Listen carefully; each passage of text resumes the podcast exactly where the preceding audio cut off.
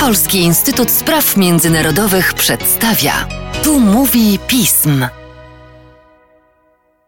Tu mówi pism. Przy mikrofonie Mateusz Józwiak, a wraz ze mną nasz ekspert i analityk programu Europa Środkowa, Łukasz Ogrodnik. Cześć Łukaszu. Cześć Mateuszu. W październiku bieżącego roku w cieniu podejrzeń o nadużycia władzy ze stanowiska kanclerza zrezygnował Sebastian Kurz, a jego miejsce zastąpi dotychczasowy minister spraw zagranicznych Aleksander Schallenberg. Z kolei Schallenberga na jego dotychczasowym stanowisku zastąpił zawodowy dyplomata Michael Linhardt. Łukaszu, co stało za takimi zmianami w austriackim rządzie? Cóż, od pewnego czasu nad głową złotego dziecka austriackiej polityki Sebastiana Kurza, wcześniej najmłodszego ministra spraw zagranicznych, bo w wieku 27 lat objął resort spraw zagranicznych. No nie da się ukryć, on bardzo szybko zaczął karierę polityczną. Nie da się ukryć, tak? A później wziął się jeszcze wyżej. W wieku 31 lat został szefem rządu. Jedna z niemieckich gazet porównała ten spektakularny lot Kurca do lotu Ikara. Tak? Wznosił się tak szybko, że zbyt szybko zbliżył się do Słońca. No i skończyło się to upadkiem w czeluści no, austriackiej polityki. No, do tego upadku to w zasadzie no, dochodziło stopniowo od paru ładnych miesięcy. Mianowicie najpierw pojawiło się śledztwo dotyczące możliwej interwencji Sebastiana Kurca w kwestii obsadzenia szefa jednej z państwowych spółek państwowego holdingu.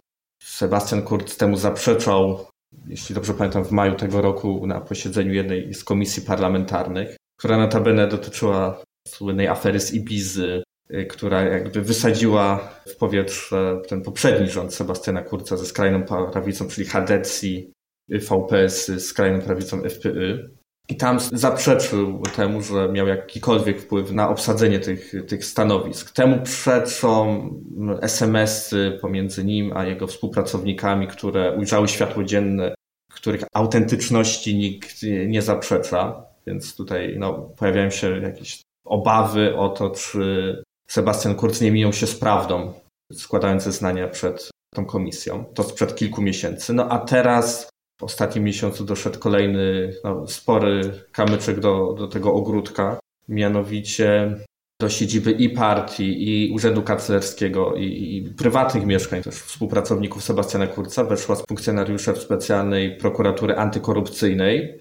I rzekomo współpracownicy Sebastiana Kurca mieli w 2016 roku no, pomagać w tym locie Ikara, tak, w tym pięciu się do góry, w taki sposób, że w jednej z bardzo czytliwych gazet dzienników austriackich mieli zamieszczać płatne ogłoszenia, na czym jakby dziennik miał korzystać, w zamian za korzystne sondaże, które no, przedstawiały Kurca jako jeszcze na tym etapie, bo mówimy o 2016 roku, czyli nie tyle przyszłego kanclerza, ale przyszłego szefa Hadecji. No i rzeczywiście później Sebastian Kurz przejął stery partyjne, przemalował dosłownie partię z koloru czarnego, tego tradycyjnego koloru Hadeków, tak jak CDU, HDC niemiecka też w dalszym ciągu się tą, tą barwą posługuje.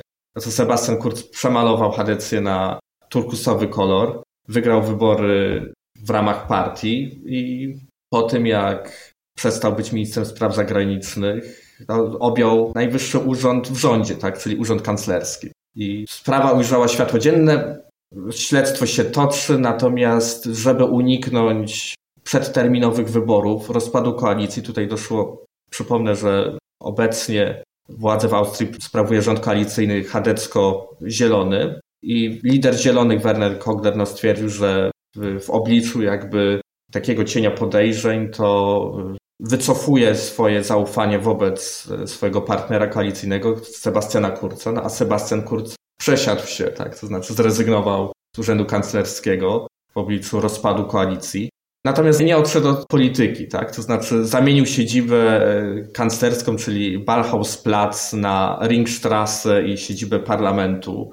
Stanął na czele tej grupy parlamentarnej chadeckiej. W dalszym ciągu pełni funkcję szefa partii. No i niektórzy krytycy mówią, że to jest w zasadzie usunięcie się w cień i jest takie pojęcie Schattenkancler, że to taki kanclerz, który w zasadzie no de facto tą władzę dalej dzierży, no ale gdzieś tam z cienia. Tak? To, to nie jest też jakiś ewenement, jeżeli chodzi o, o świat polityczny, czy, czy w Europie Środkowej na przykład też mieliśmy analogiczne sytuacje, na przykład na Słowacji, kiedy lider partii z silnym jakby mandatem społecznym w obliczu pewnych zawirowań politycznych usuwał się do drugiego rzędu, natomiast szefem rządu zostawał ktoś inny. Tak? Więc pytanie o przyszłość kanclerza jest otwarte. To będzie zależało od śledztwa, natomiast rząd w dalszym ciągu zielono-chadecki funkcjonuje. No właśnie, rząd, który bez względu na to, czy będzie kierowany przez szarą eminencją, czy będzie realizować swoją wizję na Austrię niezależnie, musi zmierzyć się z niektórymi wyzwaniami. Powiedz mi, jak rekonstrukcja wspominanego rządu wpłynie na scenę polityczną w ujęciu wewnętrznym. Prezydent Aleksander van der Bellen skwitował to zamieszanie, że mamy do czynienia z kryzysem rządowym, ale nie z kryzysem państwowym. Mówiąc też o potrzebie jakby odbudowy pewnej wiarygodności. Tak. W Austrii też jest dyskusja, czy na przykład prawo medialne jest y, adekwatne do tej sytuacji, skoro pewne nadużycia, czyli rzekome kupno korzystnych sondaży za płatne ogłoszenia, jeszcze mówimy o defraudacji publicznych pieniędzy, tak? takich sytuacji nie można jakoś uniknąć. Natomiast jeżeli chodzi o pejzaż polityczny, no to to nadwątliło nie tylko pozycję, no, wcześniej bardzo silną Sebastiana Kurca, sondaże Hadecji, które w zasadzie, no, która spadła na, na drugie miejsce w ostatnich sondażach za główną partią opozycyjną, czyli SPY, socjaldemokracją austriacką. Natomiast udało się zachować tą jedność koalicyjną, a Zieloni deklarują, że są gotowi do końca kadencji współrządzić. Także są istotne roszady, bo zmienił się i kanclerz, no a skoro szef MSZ-u Aleksander Schallenberg, wcześniej wieloletni współpracownik Sebastiana Kurza, kiedy Sebastian Kurz obejmował tekę ministra spraw zagranicznych, to jego mentorem był właśnie Schallenberg, więc to jemu w zasadzie też Kurz najchętniej powierzył ten, ten urząd kanclerski, tam był e, telefon w środku nocy, bardzo krótki podobno, tak, no i Kurz zadał pytanie, czy, czy nie zastąpisz na, w tym urzędzie kanclerskim Schallenberg. Później w jednym z wywiadów mówił, że no, jest osobą wychowaną w takim poczuciu grzeczności, że nie odmawia się, jeśli twój przełożony cię o coś pyta, tak, więc przystał na to. No, no, no i tak oto mamy nowego kanclerza Aleksandra Schallenberga, który cieszy się wysokim poparciem społecznym, który zna się na polityce zagranicznej, no, natomiast też będzie musiał nadrobić na pewno inne działki, inne pola, tak żeby no, sprawnie ten rząd koalicyjny mógł nadal funkcjonować. No to duże wyzwanie przed Schallenbergiem. Zastanawiam się też, jak ta zmiana może wpłynąć na politykę zagraniczną austriacką. W dalszym ciągu myślę, że można spodziewać się pewnej kontynuacji tutaj. No, doszło do tych dwóch roszad. Michał Linhart, y, nowy szef MSZ-u, zastąpił tutaj y, Schallenberga. To jest no, rasowy dyplomata. Wcześniej był i, i w Syrii, i w Atenach, a ostatnimi czasy i we Francji ambasadorem austriackim.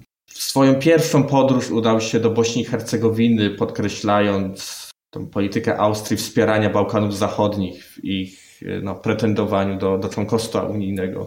No, wcześniej Schallenberg, jeszcze jako minister spraw zagranicznych, to było w lipcu tego roku, wziął udział w panelu razem ze Zbigniewem Rałem, szefem polskiego MSZ, to było dwóch reprezentantów państw unijnych w takim panelu dyskusyjnym na Prespa Forum Dialogue. To jest coroczna konferencja nad Jeziorem Ochryckim w Macedonii Północnej. Tam zarówno Zbigniew Rau, jak i, jak i Aleksander Schallenberg, wówczas szef MSZ-u, tak, mówili o poparciu tutaj w tych aspiracjach Bałkanów Zachodnich do, do unijnego członkostwa, więc na pewno ten wymiar polityki będzie też tutaj utwardzany. Druga rzecz, kwestia migracyjna, tak, to znaczy wycofanie e, wojsk e, alianckich, przejęcie władzy przez talibów, między innymi w Austrii też skupiło większą uwagę opinii publicznej, między innymi na kwestii potencjalnego kryzysu migracyjnego. I tutaj można spodziewać się kontynuacji austriackiej, dosyć restrykcyjnej polityki migracyjnej. Schallenberg jako szef MSZ-u no też, też takie stanowisko prezentował, taką linię. Obecny szef MSZ-u też mówi o raczej pomaganiu na miejscu uchodźców. Jedna z pierwszych wizyt, tak wspominał, tej pierwszej Bośni i Hercegowina Kolejna to, to Katar, tak, gdzie rządowi Kataru i gratulował i dziękował za takie pośredniczenie swoiste między światem zachodu a, a rządem talibów w Afganistanie. No i trzeci wymiar z wielu wymiarów polityki, tak? No ale też podcast ma swoje ramy, to trzeci wymiar to polityka regionalna. Michał Linhardt w pierwszym przemówieniu przed Radą Narodową, przed niższą Izbą Parlamentu mówił o współpracy regionalnej w kontekście wykorzystywania platform takich jak Trójkąt Sławkowski, w skład którego skład wchodzą e, też Czechy i Słowacja, czy Centralna Piątka. Stosunkowo nowy format e, współpracy. Austriacy są tam z Węgrami, Czechami, Słowakami i Słoweńcami. Jedna z pierwszych decyzji to zaproszenie partnerów z Centralnej Piątki do Wiednia. Ten szczyt już się odbył. Głównie rozmawiano o partnerstwie wschodnim i o przeciwdziałaniu pandemii, także no, to pokazuje też, że Austriacy są zainteresowani również Europą Środkową. Nie wspominał Linhardt w tym przemówieniu o inicjatywie Trójmorza, której Austriacy też jest członkiem od samego początku. O niej wspominał natomiast Aleksander van der Bellen, prezydent Austrii, podczas ostatniej wizyty w Warszawie. To była notabene pierwsza wizyta austriackiej głowy państwa w Warszawie od 2009 roku. I mówił o tym, że pomimo tego, że Austria od samego początku uczestniczyła w inicjatywie Trójmorza, to była sceptyczna co do jej charakteru, ale obserwując jednocześnie to z tej perspektywy przynajmniej prezydenckiej, tak, to Austria te, ten sceptycyzm gdzieś zostawia w tle no i jest, jest już przekonana do, do dalszych prac te, tej inicjatywy. Także myślę, że spore zmiany personalne faktycznie dotknęły austriacki rząd, natomiast sama specyfika austriackiej polityki zagranicznej tutaj meritum, y, esencja nie, nie ulega zmianie. Szanowni Państwo, po każdej burzy i sztormie dobrze ustabilizować się, jeżeli cały czas obiera się ten sam kierunek. Tego życzymy Austriakom, a Tobie dziękuję bardzo serdecznie za dzisiejszy podcast, Łukaszu. Dziękuję za rozmowę. Państwa zaś zachęcam do śledzenia naszej strony internetowej, czytania najnowszych biuletynów i komentarzy, słuchania kolejnych podcastów i cóż, z mojej strony pozostaje Państwu życzyć dobrego weekendu i do usłyszenia.